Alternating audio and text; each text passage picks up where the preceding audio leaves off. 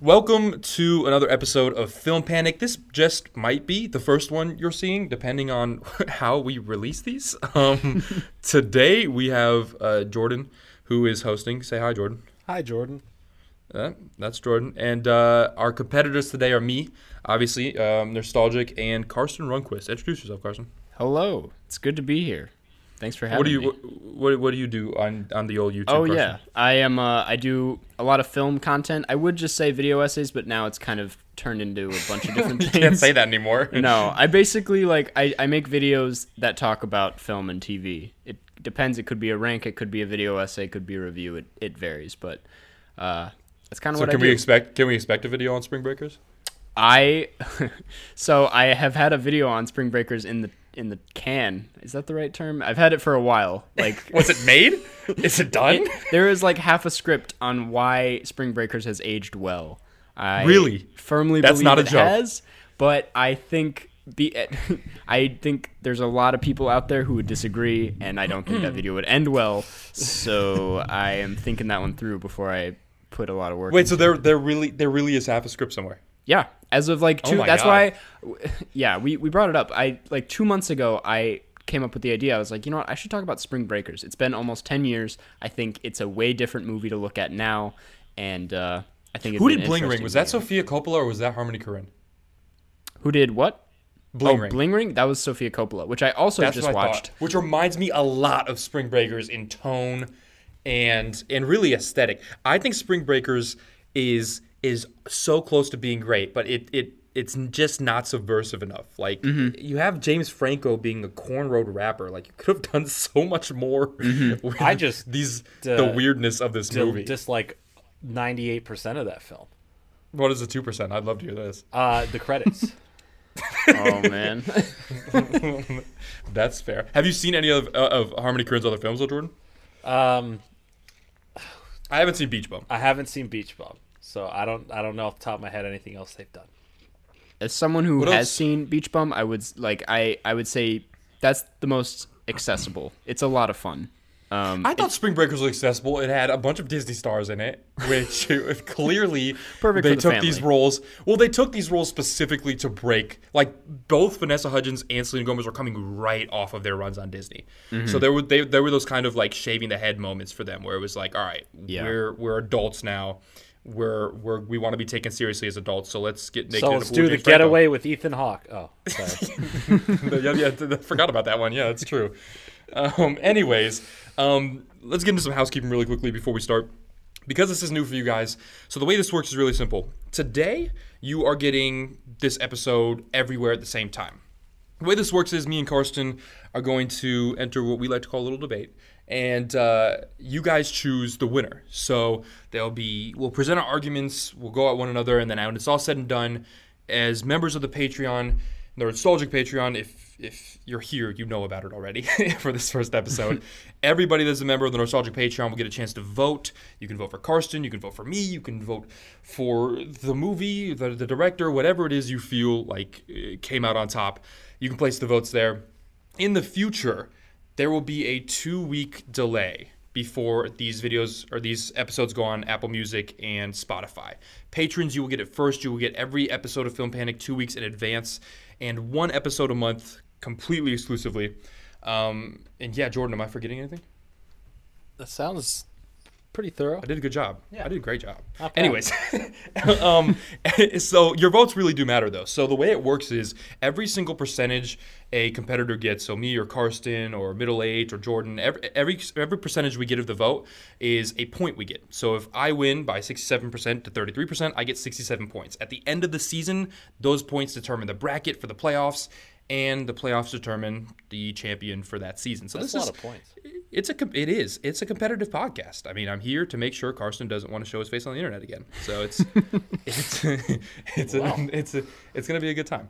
Um, yeah. So today, uh, Karsten, you want to tell? I, I don't think we decided on how to. Pro- this conversation is I don't know what the title of it is, but me and Karsten had a long conversation. It was what do we what do we land on, Karsten? The, what is the question we're doing? I think who is so. the most We're calling the question: What is who is the most exciting uh, director working today? Uh, Okay, but yeah. only like limiting that to, and this is where it gets weird to like contemporary filmmakers. Um, Where we just People who are actively producing a lot of film. Yeah, it's a weird, or line at to least draw. enough. Yeah, because what we didn't want to do is like have every director that's still alive Mm-hmm. and maybe not producing very much film as a part of this conversation. We really want to talk about very contemporary directors, Mm-hmm. and uh, so that's what we're doing today. Um, whoever you think has the best argument, well, that's who you place your vote for. Uh, Jordan, your host, take it away, man. Well, so uh, today we have both competitors here. We got Karsten on one side. All right. We got Turn to Mr. Pee Wee Herman so fast, Nerdstalgic Jordan. on the other side. You sound like Pee Wee Herman. Listen, here's what we got. We got two directors. All right, one for each of them, and they're going to present them right now. Karsten, who did you choose for the director you'll be defending and you know debating for? Um, so I unsurprisingly chose Wes Anderson. Uh, this honestly, I would say I ran through a list of names, but I really Had to didn't. be your choice. This is this was pretty uh, instant for me. Um, I just think he has achieved. He just now is getting into his best stuff. I think uh, he's more accessible than he's ever been, and I think his style is stronger than anyone else working I have today. a funny feeling we are going to really disagree about one thing Oh, you just said.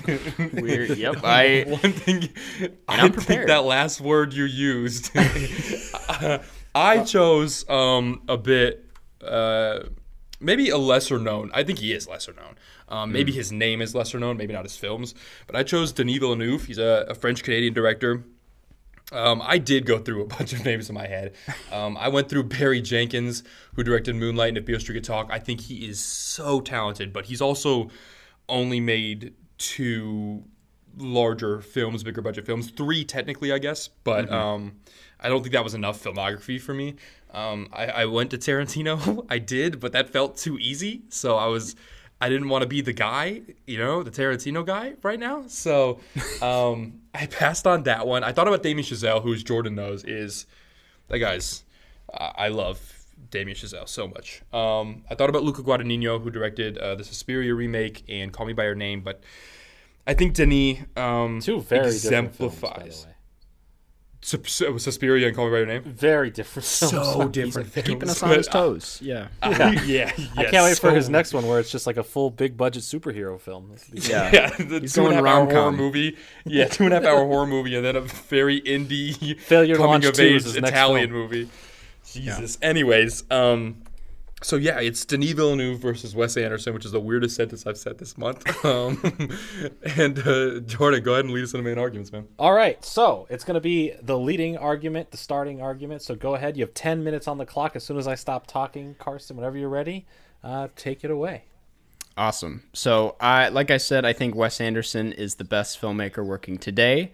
Um, and I say that because the the first reason is I think he's just getting started, which is weird to say considering he's I want to say like nine films deep. Yeah, I think Um, so. and when I say just getting started, I mean like how much freedom he has with his creativity.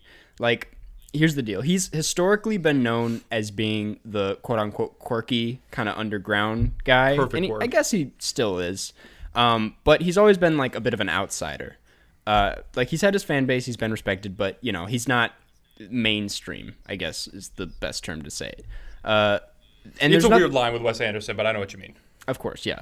Um, I think up until I, I think up until recently, his stories have always been uh, tough to get across without the money attached. I think he's never been able to finance his films to their fullest ability, and I think now is I he's got more freedom than ever. With the help of a few Oscar nominations, the acclaim that came with Isle of Dogs, and by Oscar nominations I specifically mean Grand Budapest Hotel, I think that was a defining moment in his career. I think he's built up a bit of a reputation for himself. I think if Wes comes to a studio with an idea, and I think he typically goes to the same studio, they're going to do whatever they can to make it happen at this point. And this is I all agree. I mean, Isle of Dogs is half in Japanese, so I agree at this Yeah. point. I think this is all getting a bigger point across that I kind of meant or mentioned earlier is that he has blown through financial barriers. I believe we still haven't gotten his best work because of that. Um, I mean, looking at Grand Budapest Hotel and Isle of Dogs, or Isle of Dogs, yeah, I said it correctly the first time. It's clear that his films continue to look better than his last. His scripts expand into larger ideas, and he keeps topping himself. Uh, the French Dispatch comes out this fall, and based on the trailer and synopsis, this seems like it's going to be his biggest film yet, his biggest cast yet, his best cinematography. It could be, But it's going to be his biggest Wes Anderson film, though, right? Like, I watched that trailer too, and everything about it screams Wes Anderson. Exactly. It seems like his magnum opus, and we're uh, once, like I said earlier, we're nine films deep. Um, so, like I was saying, whereas with most of the greatest filmmakers alive, it feels like they only peak at an early age and put out great work for the rest of their careers. There's nothing wrong with they with what they put out for the rest of their careers, but they peak early on.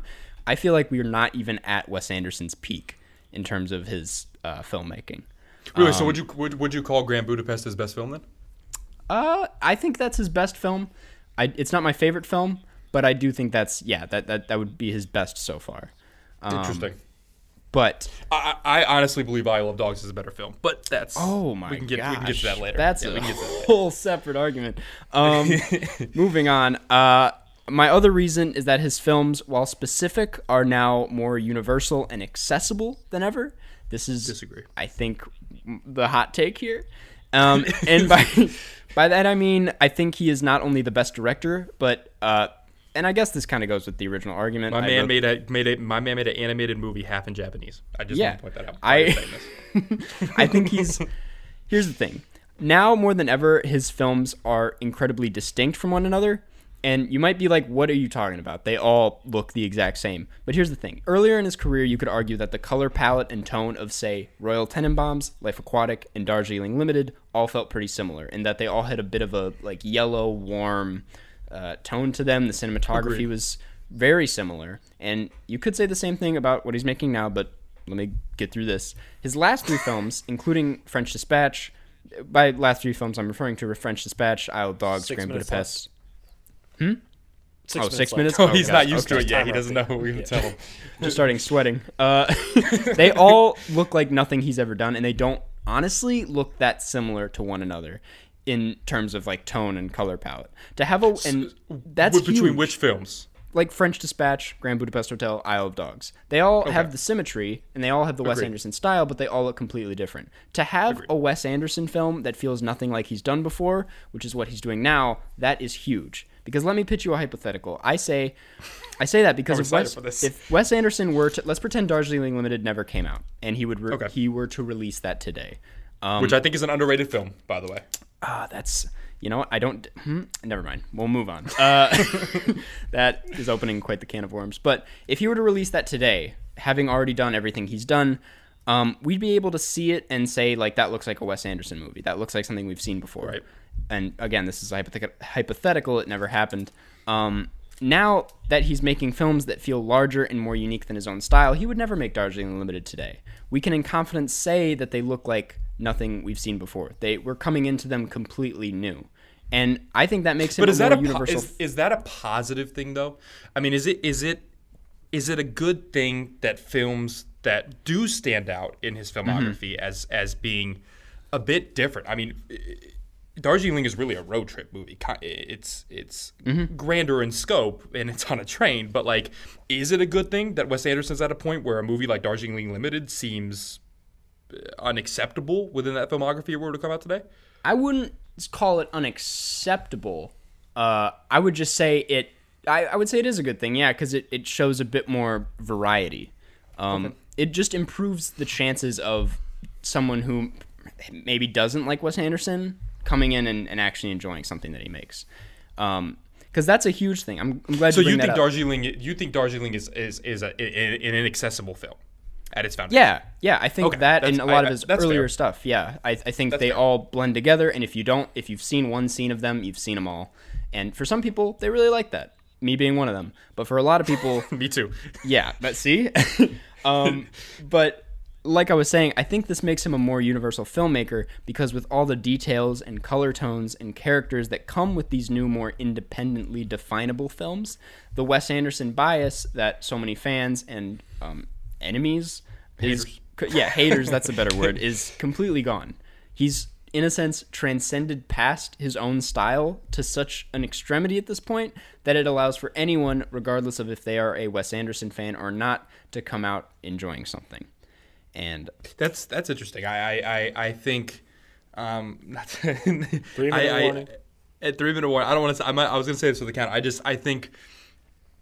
I think it's hard. I, I understand what you're saying. I just think it's so hard to separate Wes Anderson from a Wes Anderson film mm-hmm. at this point, and I don't think that Isle of Dogs in particular does that any better than any other Wes Anderson film. You know, That's- it's Yeah. it, uh, Grand Budapest is the same thing, right? You're getting. I think Grand Budapest was an evolution of his technicality and mm-hmm. his ability to express himself on a kind of a grander scale mm-hmm. filmically. But I don't know. I just me personally to say that you know he's transcended his style. I think if anything, he's almost he's kind of perfecting it, right? Like, uh, is he? I mean, if it, look at French Dispatch, if you showed that to anybody that's seen any other Wes Anderson film, do you think they'd be able to, to identify that's a Wes Anderson film? Yeah. Well, here's the thing. I think his So style. positive? Yeah, I think that's positive. I think historically his style has aimed to capture like this childhood storybook, almost like Agreed. diorama type feeling. And when he, the closer he gets to perfecting that and mastering that, the more immersive that style becomes. And once he's like going all out with it and you're going full storybook, I think that even if you don't like his style, you're in there because of just what that style is achieving on its own. If that makes any sense. Um, because like yeah, Grand Budapest Hotel, it looks like a diorama. Like you could just go right inside of that world. But it's like Darjeeling Limited, Life Aquatic, because those didn't have the kind of budget that these new films have. They, he didn't have the creative freedom. They just look like movies that have this weird style to them. Whereas now they're like past movie, if you know what I mean. They're But do, but do you think the substance underneath that style has grown at all? I mean, I think obviously he's a better filmmaker than he was with Bottle Rocket, but I mean, is is anything underneath that style any more substantive now than it was in. Moonrise Kingdom? Um, that is a tougher question to answer because I think Isle of Dogs, and this is why I thought it was so Which is the quality of a film, right? Like, is its superficiality, Yeah. right? Yeah. I just think I that's why I'm excited to see French Dispatch. I don't I don't doubt what you said. I think his his scripts have not gone gotten a lot better. Grand Budapest Yeah, I don't think he's grown that much. Yeah. I, I don't think I don't think he's grown that much, and, and I'll, I'll let you finish your main, and then I'll, I'll, I'll, I'll come in the counter. You got thirty seconds. Uh, that was pretty much my main. So actually I you go right ahead. All right, so now let's lead into uh, about five minutes here to kind of have a discussion about that, full counterpoints, and then uh, we'll move on for the uh, argument on the other side for Nerdstalgic. So let's go ahead and jump into it whenever you're ready. Uh, I mean, my counter is. I mean, I, want to say before I start my counter that I love Wes Anderson, but I think when you're talking about the most exciting director or even the best director, which is really the crux of what we're talking about uh, here, there has to be growth, right? And I think Wes Anderson is growing stylistically, right? I mean, he he is, but I think Isle of Dogs is is an, an exceptional achievement, right? But I don't know that Grand Budapest is. I don't know that there's growth in in in, in his voice, right? I think stylistically, of course, that's what Wes Anderson excels at, right? Is is he's a director of of the superficial. And while mm-hmm. I think there is so much that he has to say, there is so much substance underneath that. I don't know that he's grown as kind of a filmmaker as a whole, right? I mean, do you disagree? I mean, do you not agree there's at least some stagnation underneath the kind of growth in the beauty of his films? I do disagree. I think there is a ton of growth in I think Grand- there's a lot of growth. I mm-hmm. just think I think that it's it's not enough mm-hmm. for me. And are you referring to Grand Budapest Hotel? Not not particularly. I'm really. I mean, we're, what do we have? Like nine films. I mean, I'm really talking about if you look at if I were to take something like Rushmore, right, and mm-hmm. compare that to something like Moonrise. Yeah. I don't know that the substance, what's underneath Moonrise's facade, is all that more interesting or uh, of quality than what there was in Rushmore. Yeah, and I'll get on board with that. I don't. I don't think Moonrise is. Personally, I think that's his worst film, but that's uh, different. That's I guess a hot take. Um, but ignoring that, I still think that's part of the era I was talking about earlier with Darjeeling Limited and Life. I think Right. that's pre anything pre Grand Budapest. Really, I love Life Aquatic. Yeah, I- I Life love Aquatic's Life Aquatic. to- so underrated. Um, Yeah, I love Life Aquatic. But the thing that he and I guess I'll ignore Isle of Dogs here, but I can already tell with French Dispatch and what I think is super interesting about Grand Budapest is he's playing with different aspect ratios, time periods. So my problem many really is my different problem with Wes Anderson really is I feel like at a certain point there is this feeling of okay I've seen this before and I am saying this and Karsten you know this and Jordan you know this I love Wes Anderson Mm-hmm. but at a certain point it does feel like watching the French Dispatch trailer it's like all right well cool he's added Timothée Chalamet and, and Saoirse Ronan to to to, to the a roster but this is this is still kind of that Wes Anderson thing I feel like I don't feel like he's evolved beyond his style being a bit of a gate, right? I do think that Wes Anderson lacks versatility. I do think that Wes Anderson lacks a diversity in his filmography that makes a director excited. I love Wes Anderson, but I'm not going to sit here and pretend like I think his style informs his substance, whereas I think the substance of a film, uh, what it is, what it's saying, should inform the style. There's no way you're going to get a Wes Anderson film with a script that doesn't coincide with his stylistic sensibilities.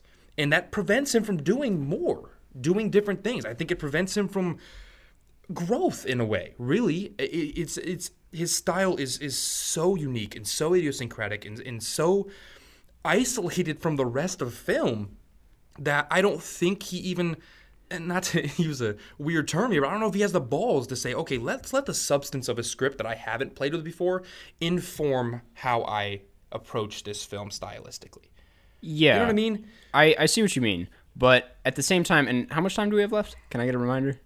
Yeah, we have we have a minute and ten seconds left. Okay. Um, And we can go over a little bit. We can go over Yeah, a little bit. if you need to go over a little bit to make your point, absolutely. Okay. I, I just wanted to bring up that I think what I said earlier, I think he is an exception in a way, in that, I, and I don't think he's. That's a that's a risky word. that's a risky word, yes, but the thing is, his films at their core are world builders. Um, and I think what he's doing recently. I don't disagree with that. how he's growing is not by necessarily adding substance to the characters, but just expanding these worlds and giving, and in the process of doing so, gives the audience more to work with and more versatility. Yeah, and I think he's never had a problem building character. I've always loved Yeah. Wes characters. Always. I just, I just, I, I, I just, I, I guess I think that it would be nice to see if I'm going to say, okay, this director is the best right now working. I would mm-hmm. like to see range, mm-hmm. right? Like, yes, thematically, Wes. Anderson is toyed with, bas- with basically everything, right? Any, any, any, thematically, he is Out of time. he's he's he's he's he's expanded throughout his filmography, right? On the things he wants to talk about, the things he has to say. I just think that I shouldn't sit down to a film and know what I'm getting. One of the reasons I liked Once Upon a Time in Hollywood so much with Tarantino is I did not expect that film, right? I did not expect this kind of meandering, almost plotless. It's um, Seinfeld the movie. Yeah, this this almost right an ep- a movie. ab- Yeah, exactly. It's a movie about nothing. There's And- nothing and- going and- on.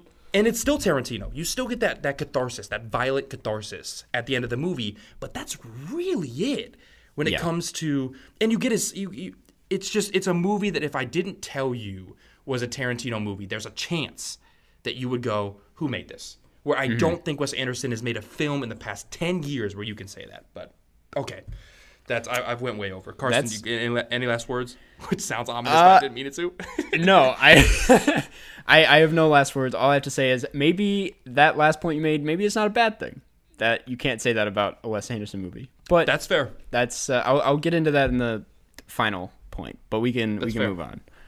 All right, yeah. so we're gonna put ten more minutes here on for the discussion. All right, Nerdstalgic, uh, you're gonna go with Denis Villeneuve, and you're gonna uh, defend your point with uh, with him being the uh, the most exciting working director. So What a way to say that name. I love that. it's uh, I just love saying it. All right, so let's get into it, and when I'm done talking, feel free to start whenever. Boom. Yeah, it, it's. It, I mean, we are having a weird conversation, right? Really, it's about best director, and I think qualifying that is kind of difficult. But I do think there are good ways of approaching this, and one which we've already touched on is versatility. Um, I mean, if you look at his filmography, Prisoners is a mystery thriller, which is almost noir like at times. Enemy is what I call an idea film, which is like a movie built on premise and script, which is at times almost genreless. And then he goes off and does Sicario, which is an intelligence film that plays throughout it like a modern war movie. It's direct social commentary and dramatically widens the scope of, of his previous two films. And then you hit Arrival. It's like a roller coaster, and you hit this turn, and now you're talking about a genre film that fits axiomatically into the sci fi spectrum and deals with language in a way I think few films have ever attempted to. But the point is, it's wildly different in almost every way than his previous filmography. And if that wasn't enough diversity, he moves on to Blade Runner 2049, which is arguably a blockbuster.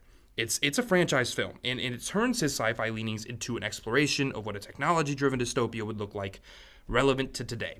It is again unlike any other film in his catalog, stylistically, directorially. Here, he's tasked with building and modernizing a world that we've seen before, and that's a monumental task and one that was foreign to him. It was a challenge. Um, and you, you, even go back to Polytechnique, which is a, a black and white movie about a school shooting. It's just there's there's so much diversity there and there's so much challenge as a filmmaker to approach mm-hmm. and to overcome and there's even meta diversity honestly i mean blade runner is a sequel enemy is an adaptation as is arrival sicario is based on an original screenplay i mean he isn't just running the entire gamut of what's possible in film it, it really feels like he's seeking the challenge. He's running into the wall. And I think we don't see that with someone like Wes Anderson. And I, I think because of. Go ahead, Karsten. Um, okay. I well, really quick. This is my quick objection.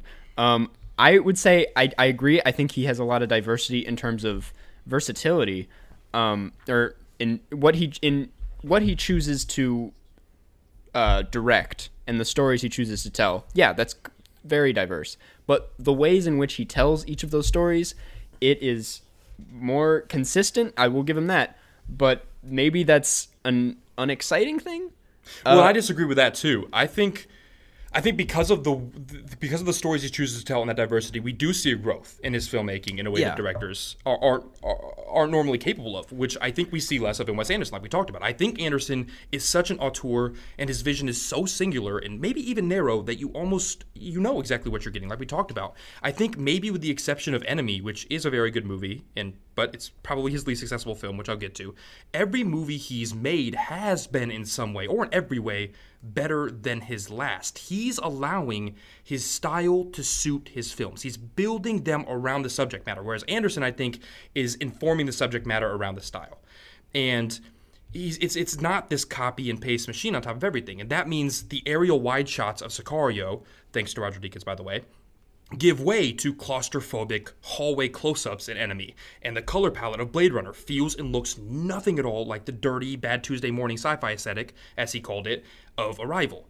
It's hard to make that argument for someone like Anderson. I disagree. I do think he is, as as from a technicality standpoint, I think he's utilizing a camera in, in different ways in every film. You could even see it in the color palette, like I just mentioned. If you take one frame from all of Denis' films and place them next to each other, you'd get this really beautiful progressive color spectrum.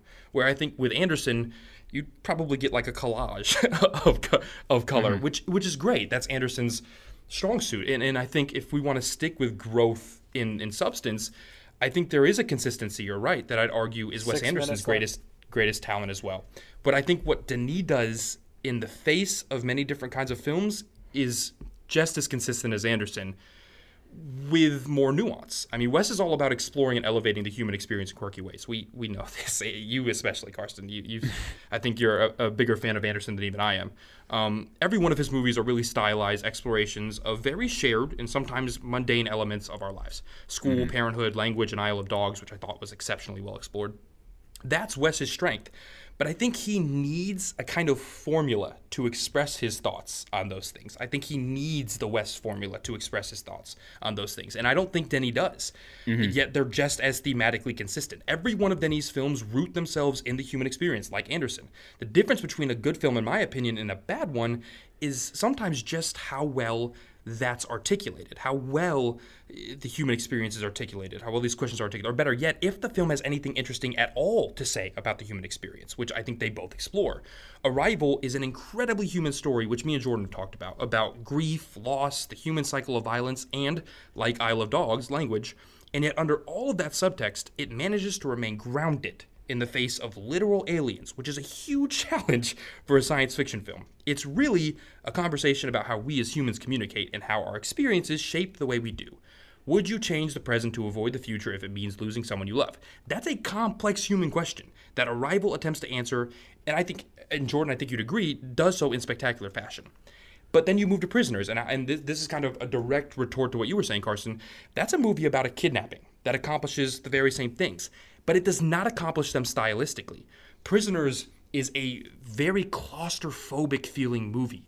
It, it feels so uh, almost detached from its subject matter at times, whereas Arrival is is it latches onto its characters, latches onto Amy Adams. It, it feels like the film is driving her, whereas Prisoners feels like it's it's a more character driven film. It, it, it's and it still says something. It's it, there's you can find the message in that story across multiple genres. Being able to do that across multiple genres to me is like being able to play professional baseball and basketball at a high level you just don't see it that often. And again, mm that's in technique as well. If you look at Sicario, he is making a movie about humans, not bad guys. So throughout the film, the camera is more focused on reaction than the action. In something like Jurassic Park, that builds tension. Here, he's building character, utilizing those elements. But you do not see that same approach to in something like Polytechnique he it, use Sicario again. He humanizes that the Mexican police officer throughout the film, spending time with him and his son, so that we understand his role as a parent, and then we understand his role in the cartel later in the movie, and we have to question what a bad guy is. That's that's the right way to bring a screenplay to life. And, and I think as his scope widens, the heart of his films remain in focus. I think that's the difference between Anderson and, and Villeneuve, which is he's he's maintaining the heart that I think makes both of these directors' films so great, while still exploring other ways to tell these stories. But that's, I think, go ahead, Karsten. I no, actually finish your thought before I get into well, I, I, think, and that comes down to another thing you said. I think it's accessibility. Mm-hmm. Um, I think, I told you when we started, this is a stickler for me. I think where Denis really separates himself from people like Anderson is accessibility. I think Denis has managed to break into the mainstream without compromising the quality or even the nature of his films, in the same way that maybe someone like David Fincher has. Nothing he does is sententious. It doesn't preach at you. Arrival, Blade Runner, Sicario. These are still blockbuster movies, though they are films for everyone. There is no, I guess you can call it stylistic gatekeeping here. Anderson's films can, for some, not me, and I don't think any of us, but for some, be off putting. They're like a strange, colorful hyper reality. So you have people speaking in rhythm almost. Colors are vibrant, they're surreal, and that can be kind of a block for people, a mental block, a gate. And while I love Anderson and I think he's a genius, it is hard to classify films like Life Aquatic or Isle of Dogs, which is, again, half in Japanese, mm-hmm. as accessible. I don't know that I would call, if, if a six year old was sitting next to me watching Isle of Dogs, I do think that they would be like, what the hell is going on? Yeah. What is what is what is the? I mean, I don't know that I would call that film accessible. Anderson's fans, which myself myself is included in that, by the way, are are placed in this little club. It feels like sometimes because of that. It feels like there's a barrier to entry almost that you have to get past. Sh- I don't think you should have to get past something with a film. We don't. We love his style, but I don't think it's for everybody. Whereas Denis' films. I don't think they fit into any sort of bubble. Like One much like Christopher Nolan's, I, and let's put it this way: I wouldn't hand a franchise like Dune to Wes Anderson right? Yet I can think of very few franchises I wouldn't trust Denis with. Mm-hmm. And I know I want to close out with I, I, know one of the arguments for Wes is that he's a master of imagery. He treats every frame like it's a piece of moving art. And he does so spectacularly well, by the way. But I also think that Denis does that in ways, and sometimes better, and he can keep pace. It, not necessarily all the time, but he, working with cinematographers like Roger Deakins certainly helps, obviously. But it's hard to deny that the incredible visions that Denis is able to put to screen are just that. The giant hologram reaching out and poking Gosling in Blade Runner is one of my favorite sci-fi images ever. The sequence of the aliens writing on seconds. the glass in Arrival, which by the way is a fully functioning language Denis and his screenwriter created for the movie, or the tarantula at the end of um, at the end of an Enemy, or the big spider walking through the city. It's, Three, it's even some simple two, imagery, like the in-camera editing he does in the first cartel house in Sicario, where you really see this house of horrors. I think Denis. Denis does a lot of what Wes does really well. I just think he does more well. on top of that, right? I, I just there are a few images that I can think of in film that rival, at least modern images, some of the images from Denis' work. I mean, Christopher Nolan would come to mind, Fincher would come to mind, and Westwood. But I, I think that's a place where there may be there's some reasonable uh, equal. Anyways, it, it, counter time. Jordan, take us away. All right, so now, Karsten, if any big points, big objections, the time to kind of discuss and counter what he just went through. You got five minutes to discuss back and forth amongst yourselves. So, uh, yeah, whenever you're ready, take it away. Understood. Um, so I think Wes and Denis have two very similar things about them. One, they both have Timothée Chalamet in their movies this year. That's just a fun fact. Second, I'm um, excited about that, by the way. yeah, I'm very excited to see that. Uh, but I love second, Timothée Chalamet. Good I- old Timmy Shimmy. Oh, we're, we're all here for Timmy. Um, I think they're both masters of presentation, like you said. Yep. I think Denis is fantastic at how he presents ideas. I love his films. I you were able to give a disclaimer that you love Wes. I should say this before I get too loose. is I love Denis Villeneuve's films. Um, but here's the thing: the difference between him and Wes. They're both masters of the presentation. But the thing about Denis is that I still don't know much about him. I think he is really good That's at his fair. job in that he's able to bring an idea and create the mood for it. I mean, he's doing that for story. He, he's But he's a chameleon. Yeah, exactly. He's very ambitious with what he chooses.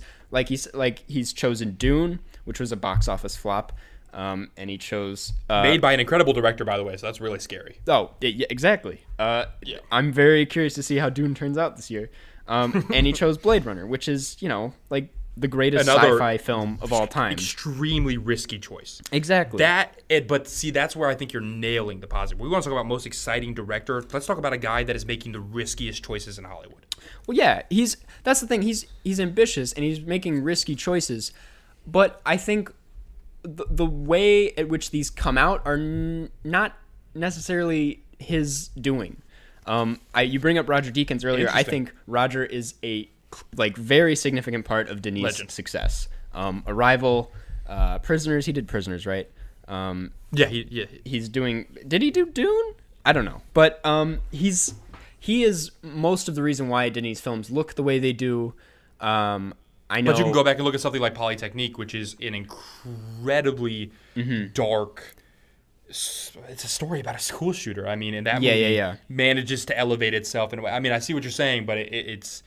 I, I wouldn't put uh, cinematography is huge, right? Yeah. Especially in Sicario, but but cinematography does not, um, in isolation, tell a story. No, yeah, of course. Yeah. And that's the thing. It's like he's really good at how he uses that. His scripts are unbelievable. The thing you mentioned about Arrival, I had no idea that was the thing. That's insane. I just I would like to you you mentioned how he attempts to tell these ideas in Arrival, and I think that's in every film. I think he's attempting to answer questions that are presented Or at really least well. ask them. Yeah. Yeah, and he asks the questions all the time, but I still don't fully know what he thinks about the stories he's telling. Um, I I don't know much about him as So like I, I I I disagree with that a bit. I Okay. think I think you know if you look at let's use Arrival, which is the example just you you, you just used. I, he me I think he he asked a, the, one of the most profound questions I think he asked in that film is is really simple, which is again, if you knew how the future's, if you knew there was heartbreak ahead of you, would you accept the moment? Mm-hmm. And would you accept that heartbreak, or would you choose to forego it? And he does answer it. He answers it right there. Then he makes a very clear statement that he absolutely would. Amy Adams makes that decision that that heartbreak is worth it. It, it ends her marriage. And I think I do think we know enough about Denis through his films. I think if you look at something like Sicario, he he's making a very clear statement about how we view not just people, but uh, in particular in this movie, a bit of social commentary, which is, look, you look at you look at Mexico, you look at you look at the, the CIA, you look at intelligence agencies, you look at the cartels. Are any of these people good people? Right, and I think he's he's saying, you know, One in left. some ways they're all the same. In some ways, the CIA is making the same corrupt and immoral decisions that the cartel is making just across the border. Right? I mean, I, I, I- I think I think it's if if, if I want to levy this complaint, and I don't, but I think if we're going to levy it against anybody, I do think it's Wes sometimes who fails to answer some of the questions he poses. That's okay. That's fair. Um, know what I mean? I have one smaller point that I want to bring out, and Yep. you mentioned how you think Denis is more accessible than Wes. Um, I would I do. agree. I think Wes can be inaccessible sometimes, even though that is contradicting what I said earlier. I mean, it's clear in the box office numbers that Denis maybe isn't as successful, at least as of recent. Correct. well, I think yeah, Blade Runner for is a good example. Correct. Blade, I just and I don't think they're inaccessible. They're just intimidating, and there's nothing wrong with that. That's fair. Um, but I think his films don't have the grounded quality that they need to, I think, capture the audience he wants. That I Um, disagree with. I think I think that I just I think it's Anderson. There, uh, uh, forget Anderson for a minute. I think I think Denis is is very capable of grounding his films. I think Arrival is a very grounded human story. Me, I mean, me and Jordan talked Mm-hmm. about this in the past, but I, I think. Blade Runner is. I think Blade Runner's box office performance was due to a multitude of factors. They did not know how to market that movie. The studio did not know how to market that movie. They marketed Mm-hmm. It poorly. Yeah, it was horrible. And I think another thing is that we were talking about a relatively dormant franchise that by this time only really sci-fi and film fans cared about. Blade Runner wasn't a franchise; it was a movie, right? And so I think they they pounded this huge budget into this thing, and I don't think they were quite aware of just how little fanfare there was going to be around Blade Runner in general. I think Arrival, if I'm not mistaken, eh, does not support that um, kind of that that that theory. I think Arrival um, did fairly well, if I'm not mistaken, um, against its budget. And I think, sure, you can talk about how much money films make in the past, but Arrival, yeah, Arrival, forty-seven million dollars against a, uh, a billion-dollar budget against a box office of two hundred mil. So it's it's it's it's not like he's losing money with every film, right? But I do mm-hmm. understand what you're saying. I do think there's a point there where it's. I think both of these people are making movies that maybe aren't for my mom. Yeah, Right. yeah, yeah. Yeah. And, okay. Anyways, Jordan, how much time I got? Well, you guys, you guys were done. You guys have crossed over. I, I, you guys just kept going on. I said time's up. You're like, nah. I'm gonna keep talking, which is fine. That's all right. You got to get those points out. Uh, so I think that was some good discussion up in there. All right, some some good some good banter back and forth, some good points on both sides. I'll definitely say that. You know, that's some some good stuff thank for both you. West Very and some Jordan. good stuff for uh, Denis. I know. It's like where where do I sit on this? Who knows? Find out. Yeah, I want to know what this Stick guy has to say. we're gonna find out later. But um, yeah, now we're gonna move into our basically our wrap up. Right, this is your, your final yep. chance. Your no interjections. All right, so it's it's two minutes on the clock. It's the panic time. All right, you get two minutes to put your summary together of why you think this director is the most exciting director working today. So Karsten, you're going to start it off. Two minutes on the clock, and only two minutes. You go over. It's a two two minutes and one second. Is going to have problems. Okay, uh, so two minutes. We're starting whenever you're ready. Three, All right. Two, one, go whenever. He said, "Hold on, hold on. God, before we start, I just want to point out Jordan goes whenever you're ready, and then goes three, two, one, giving I you know. I, exact I was like, clearly, I have to I'm trying to wait. trip you up. okay, go ahead, go ahead, go ahead. I'm, I'm just like tripping people up. Okay. Um, so I do the thing about Wes Anderson. I made my arguments earlier. I still haven't really talked about his style and why that is so important, why that is so significant to any filmmaker ever. Um, so I wanted to touch on that and why it's stronger than anyone else working today, including Denis, obviously. Um, I think this argument is the easiest argument to make here because you know you just one look at any still from his films is like I said earlier, it's like looking at a storybook or a diorama um, or diorama. I think this is important because the more unique of a style you have as a filmmaker, the higher chance, uh, or the higher of a chance you have at leaving a strong legacy. Um, I think Wes is thinking not just in the moment right now, but in like how his films will look 50 years from now. Um, for example, if you Google best filmmakers of all time, and this isn't the strongest argument because it's just Googling, but if you Google best filmmakers of all time and look at the first two that have since passed away, it's Alfred Hitchcock and Stanley Kubrick, both of whom have a style that is completely unique still today and was completely unique in their time. And to have a style that can't be replicated for years to come, let alone while it's happening, that is, in my opinion, one of the greatest accomplishments you can have as a filmmaker and as an artist. Um, and th- don't get me wrong, Denis, we've addressed, has a clear style. He has a unique presentation to all his films, But once again, I think a lot of that gets watered down when you look at the fact that they're all shot by Roger Deakins, and Roger's voice gets a little too into his films at times. I mean, 30 seconds. You could see 1917. It it could look like a Denis Villeneuve uh, film technically, but moving on, you're creating a perspective and artistic voice that hasn't been seen before. To have a unique style is to invent a new way of seeing and experiencing the world around you.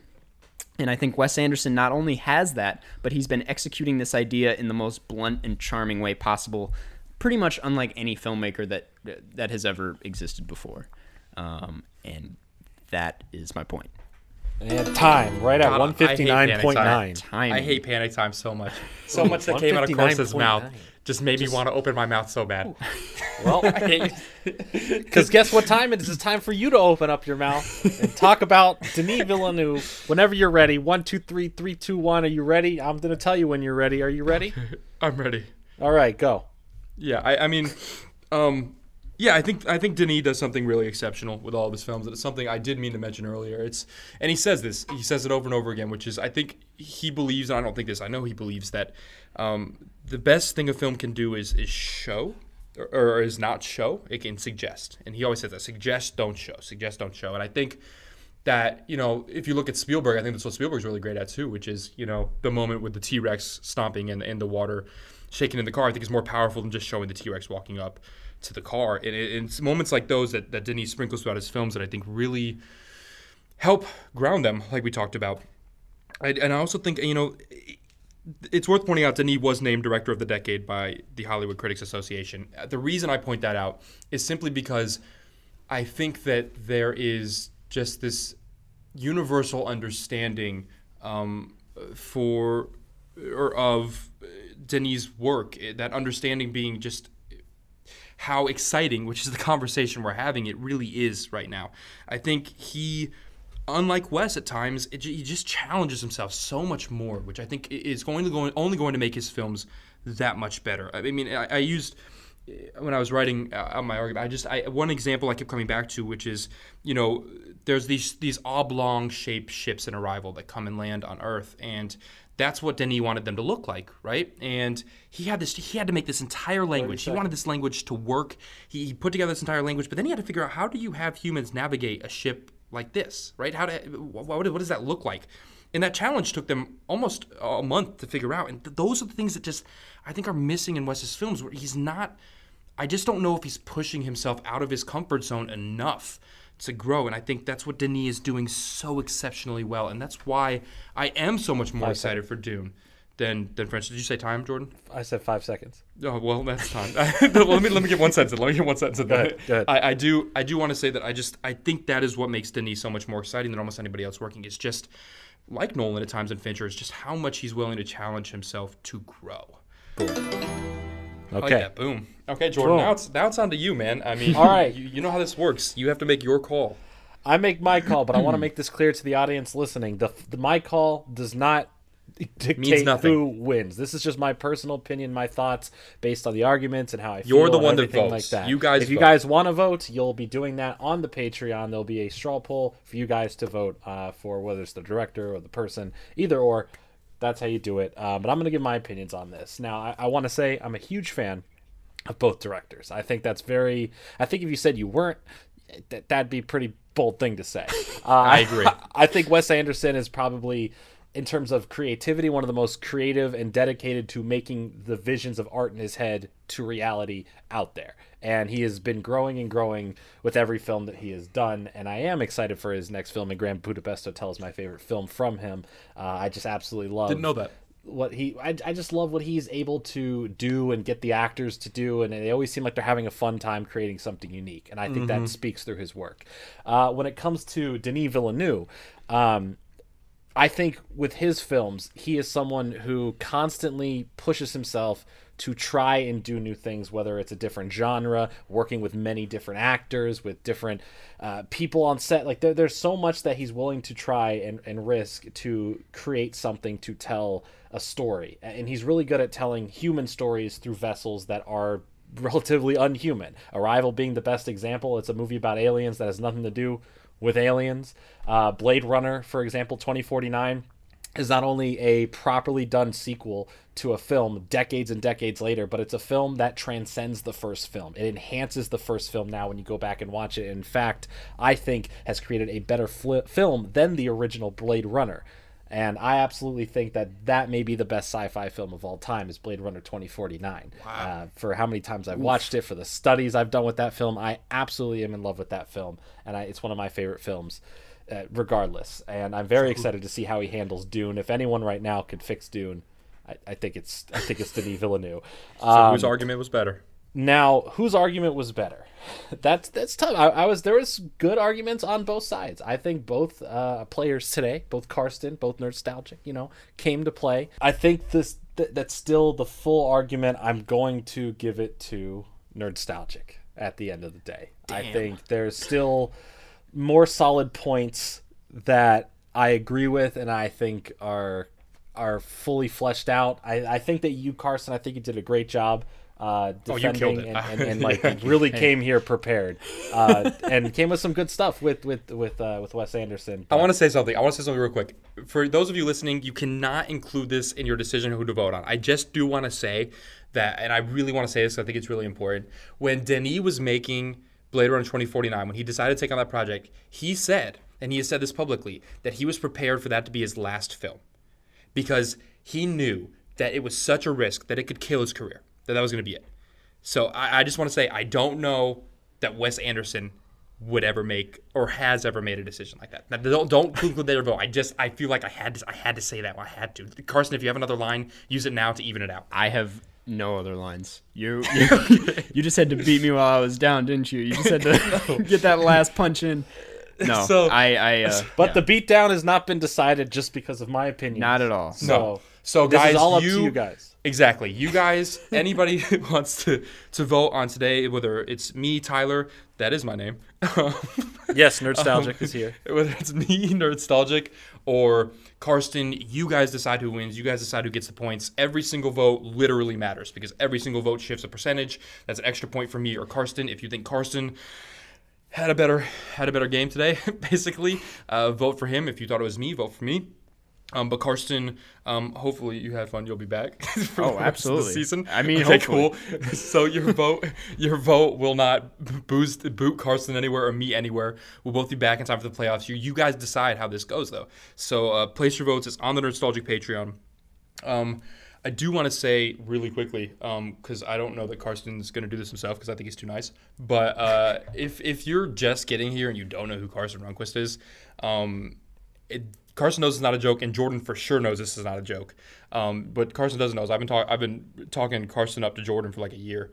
Um, Literally, probably one of the first times we spoke. I think we we, we brought him up, and wow. yeah. So so um, if you don't know. If you don't know who Karsten is, and I'm gonna inflate the shit out of his ego right now. If you don't know who Karsten is, um, he has a YouTube channel, Karsten Runquist, pretty easy to find. Uh, but it is it is wholly unique. It is really unlike anything else on YouTube.